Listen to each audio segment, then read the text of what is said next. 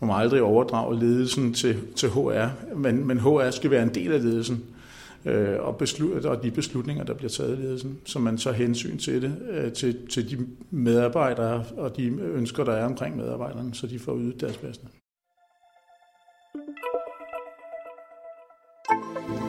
Du lytter til et CFL-podcast.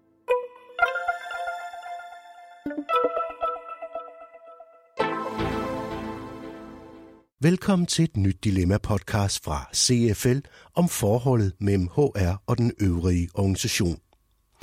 HR's rolle og funktion i danske virksomheder bliver tit debatteret. For præcist hvordan bidrager HR bedst til forretningen? Og hvordan organiserer du som leder det perfekte partnerskab mellem forretning og HR? Det kan du høre mere om i det her podcast. Her skal du allerførst høre CFL's administrerende direktør Paul Blåbjerg fortælle, hvorfor han ser samspillet mellem HR og den øvrige organisation som et vigtigt tema. Organisation og HR er et øh, væsentligt tema. Det er væsentligt af flere årsager. HR-opgaverne er kommet under pres i virksomhederne. De kom under pres under krisen, og derfor er der sket øh, nogle ting i forhold til HR som den udviklingsmotor, som HR skal være øh, i alle virksomheder. Vi vurderer, at øh, HR i mange virksomheder er underprioriteret og ikke har fundet helt sin rette rolle i forlængelse af krisen. Og det at arbejde med nye organiseringsformer, mere effektive organiseringsformer, er vigtigt for virksomheden og også vigtigt for HR som øh, aktør i det her, for at få det øh, maksimalt ud af de øh, medarbejdere ressourcer, man har til rådighed. Sagde altså Paul Blåbjerg, administrerende direktør i CFL.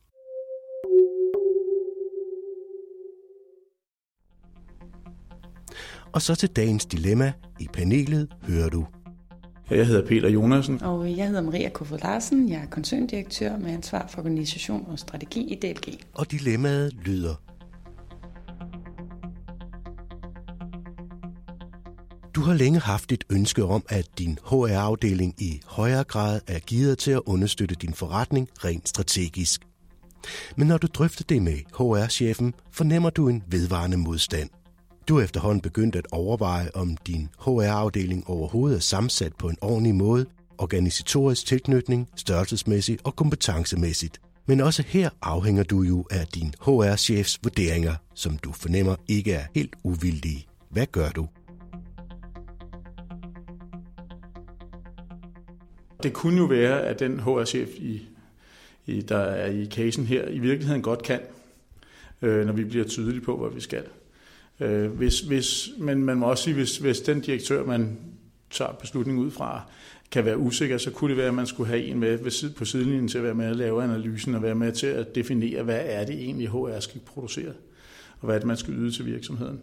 Så man får noget hjælp, og måske også noget hjælp til, at HR-chefen kan se en ny vej. En ny vej. Vi har konkret gjort det i min egen virksomhed, at vi har, vi har lavet en leverancemodel for HR og sagt, øh, vi interviewede hele ledelsen og sagde, hvad er det, I ønsker, at HR skal være som partner for jer? Og ud fra det, så netop kom frem til sådan en, en form for fit gap analyse af, hvor er vi i dag, og hvad er det, vi skal hen, og hvad er det, vi mangler for at komme derhen? Og hvordan laver vi et organisatorisk setup for det, der så kan matche det? Øh, så, så det er meget lige den her, den her case også. Øh, og, øh, og det har bestemt også gjort, at der er sat meget mere mål og retning, både for, for HR-chefen, men også for medarbejderne, for de ved helt præcis, hvad er det egentlig ledelsen ønsker af, af os som afdeling. Øh, og det, det har gjort, øh, gjort deres arbejde mere produktivt. Ikke? Øh, de ved netop, som vi snakker om noget der med, at de har, de har et ansvar, men de kan også tage et ansvar. Ja, så løbende udvikling af, hvad det er forventningen til HR er, sådan, så ledelsen er tydelig på, hvad er det for en ydelse, HR skal lave, for at, at man kan understøtte virksomheden. I de større virksomheder tror jeg, man har taget det skridt langt væk for længe siden, at, at HR er et ledelsesværktøj. Øh, og dermed selvfølgelig også til for medarbejderne, fordi, fordi det er jo en del af at lede virksomheden, at medarbejderne også ved, hvad de skal og, kan, og hvordan man får succes. Men det er meget enig i. Jeg tror også, øh, at mange steder, der, øh, der bliver HR netop en del af, af ledelsen, øh, og det er også noget det, vi har fokuseret på, at være så tæt på som muligt, og have en plads, ikke nødvendigvis i direktionen, men i ledelsesgruppen, for at kunne også rådgive, altså være med og være med til at udvikle forretningen, ikke bare understøtte, men også være med til at udvikle den. Og det kræver også, at man har en plads organisatorisk, der, der giver en råd, rådrum til det. Så det tror jeg bestemt er vigtigt. Det kan også være en opdeling af HR i forskellige funktionsområder, så det er tydeligt, hvilke dele af HR, der skal yde hvad. Så der er nogle dele af HR, der yder den traditionelle administrative del, og det koncentrerer de sig om at være dygtige til, at jo en drift til. Og så er der andre dele af HR, der deltager i, i udviklingen af virksomheden. Du lytter til et CFL-podcast, og de to topledere er Peter Jonasen.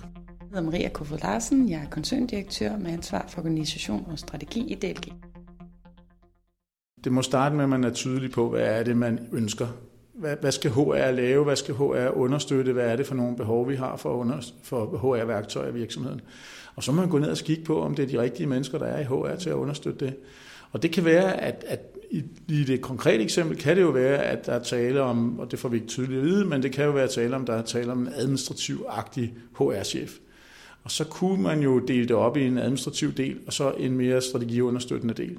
Ja, jeg læser det lidt som om, at modstanden kommer, fordi den eksisterende HR-chef føler sig truet øh, af forandringen. Måske fordi personen kan føle, at man måske ikke vil kunne følge med i forandringen. Men det kan jo være, at medarbejderen i virkeligheden er rigtig dygtig på nogle punkter, vi også har brug for i fremtiden. Og det kan være et center of excellence, nogle HR business partners, så netop den administrative del, øh, som, som vi ser mange, mange virksomheder efterhånden øh, deler det op i. Fordi ligesom alt muligt andet, så er HR ikke bare en eller anden størrelse.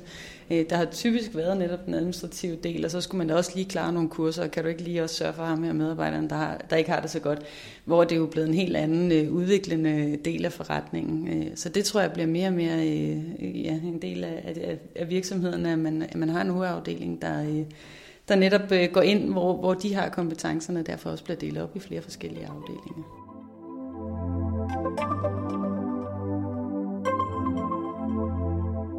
Det var altså panelets udlægning af det gode samspil mellem organisation og HR. Chefrådgiver hos CFL Jesper Toft har lyttet til debatten, og han siger, at HR skal ikke være ledelsen, og der er nogle steder, hvor HR i gamle dage var helt på medarbejdernes side, ligesom sådan en slags øh, fagforeningsperson. Og så har der været nogle gange, hvor der er opstået slåskamp mellem ledelse og HR. Øhm, men jeg tænker, at hvis man kan finde en god både struktur og form for samarbejde, så har HR også en helhedstænkning og en mulighed for at tænke ja, netop for helheden og på tværs af siloer, som er en naturlig strategisk position. Øhm, og der skal ledelsen ikke øh, være nervøs for at involvere HR. Der er jo også en tydelig trend til, at den mest kapitaltunge investering, man har som virksomhed, er faktisk de mennesker, der arbejder for en. Og, og så er det jo godt at have nogen med, som ved noget om, hvordan mennesker er. Jeg synes måske, selvfølgelig skal man sælge sig selv, men man kunne jo også bare forestille sig, at man blev inviteret. Altså, øh, fordi det er jo en faglighed, som og den er sådan lidt dobbelt, altså hvis, hvis, øh, så får man jo den slåskamp der, og så skal de jo ind og markere sig, og så får man den type, som kommer op og slås med ledelsen. Så måske de hellere skulle diskutere med sig selv, hvad har vi brug for, og hvor tør vi lade os udfordre, sådan så man ikke kun får, øh, hvad skal man sige, stabile driftsorganisationer, som optimeres så meget, så de, så de bliver, kan finde på at stagnere, når de har fundet sig deres markedssegment, men også får noget, noget udvikling ind sammen med dem, der ved noget om mennesker, processer og helhed i organisationer. Og det ved ledere jo også, især gode ledere, men så kan det jo være et parløb. Øhm, det er ikke en erstatning for topledelse, men jeg har set de, de steder, hvor det fungerer godt, har jeg set øh, dygtige HR-mennesker fungere også som en udfordring på den strategiske udvikling. Men der skal være et rum til udfordring. Og nogle gange er det jo også det rum, øh, HR og de eksterne konsulenter kæmper om. Så der skal man også øh, have fundet en, øh, en tredeling, fordi der er nogle ting, man kan udfordre med og på som intern HR, og der er det selvfølgelig lettere, hvis man er en stor koncern, så kan man stadig være intern HR og ekstern for datterselskabet. Og så er der nogle ting, som fungerer bedst, når man har et blik helt udefra. Øh, og det er jo en god idé at tale om, øh, når, at få afklaret det. For at kunne agere som strategisk HR, så tror jeg, at det er vigtigt også at invitere HR med ind i strategien. Øh, ellers så er det jo naturligt, at HR-chefen sådan lidt siger, hvad skal jeg egentlig gøre?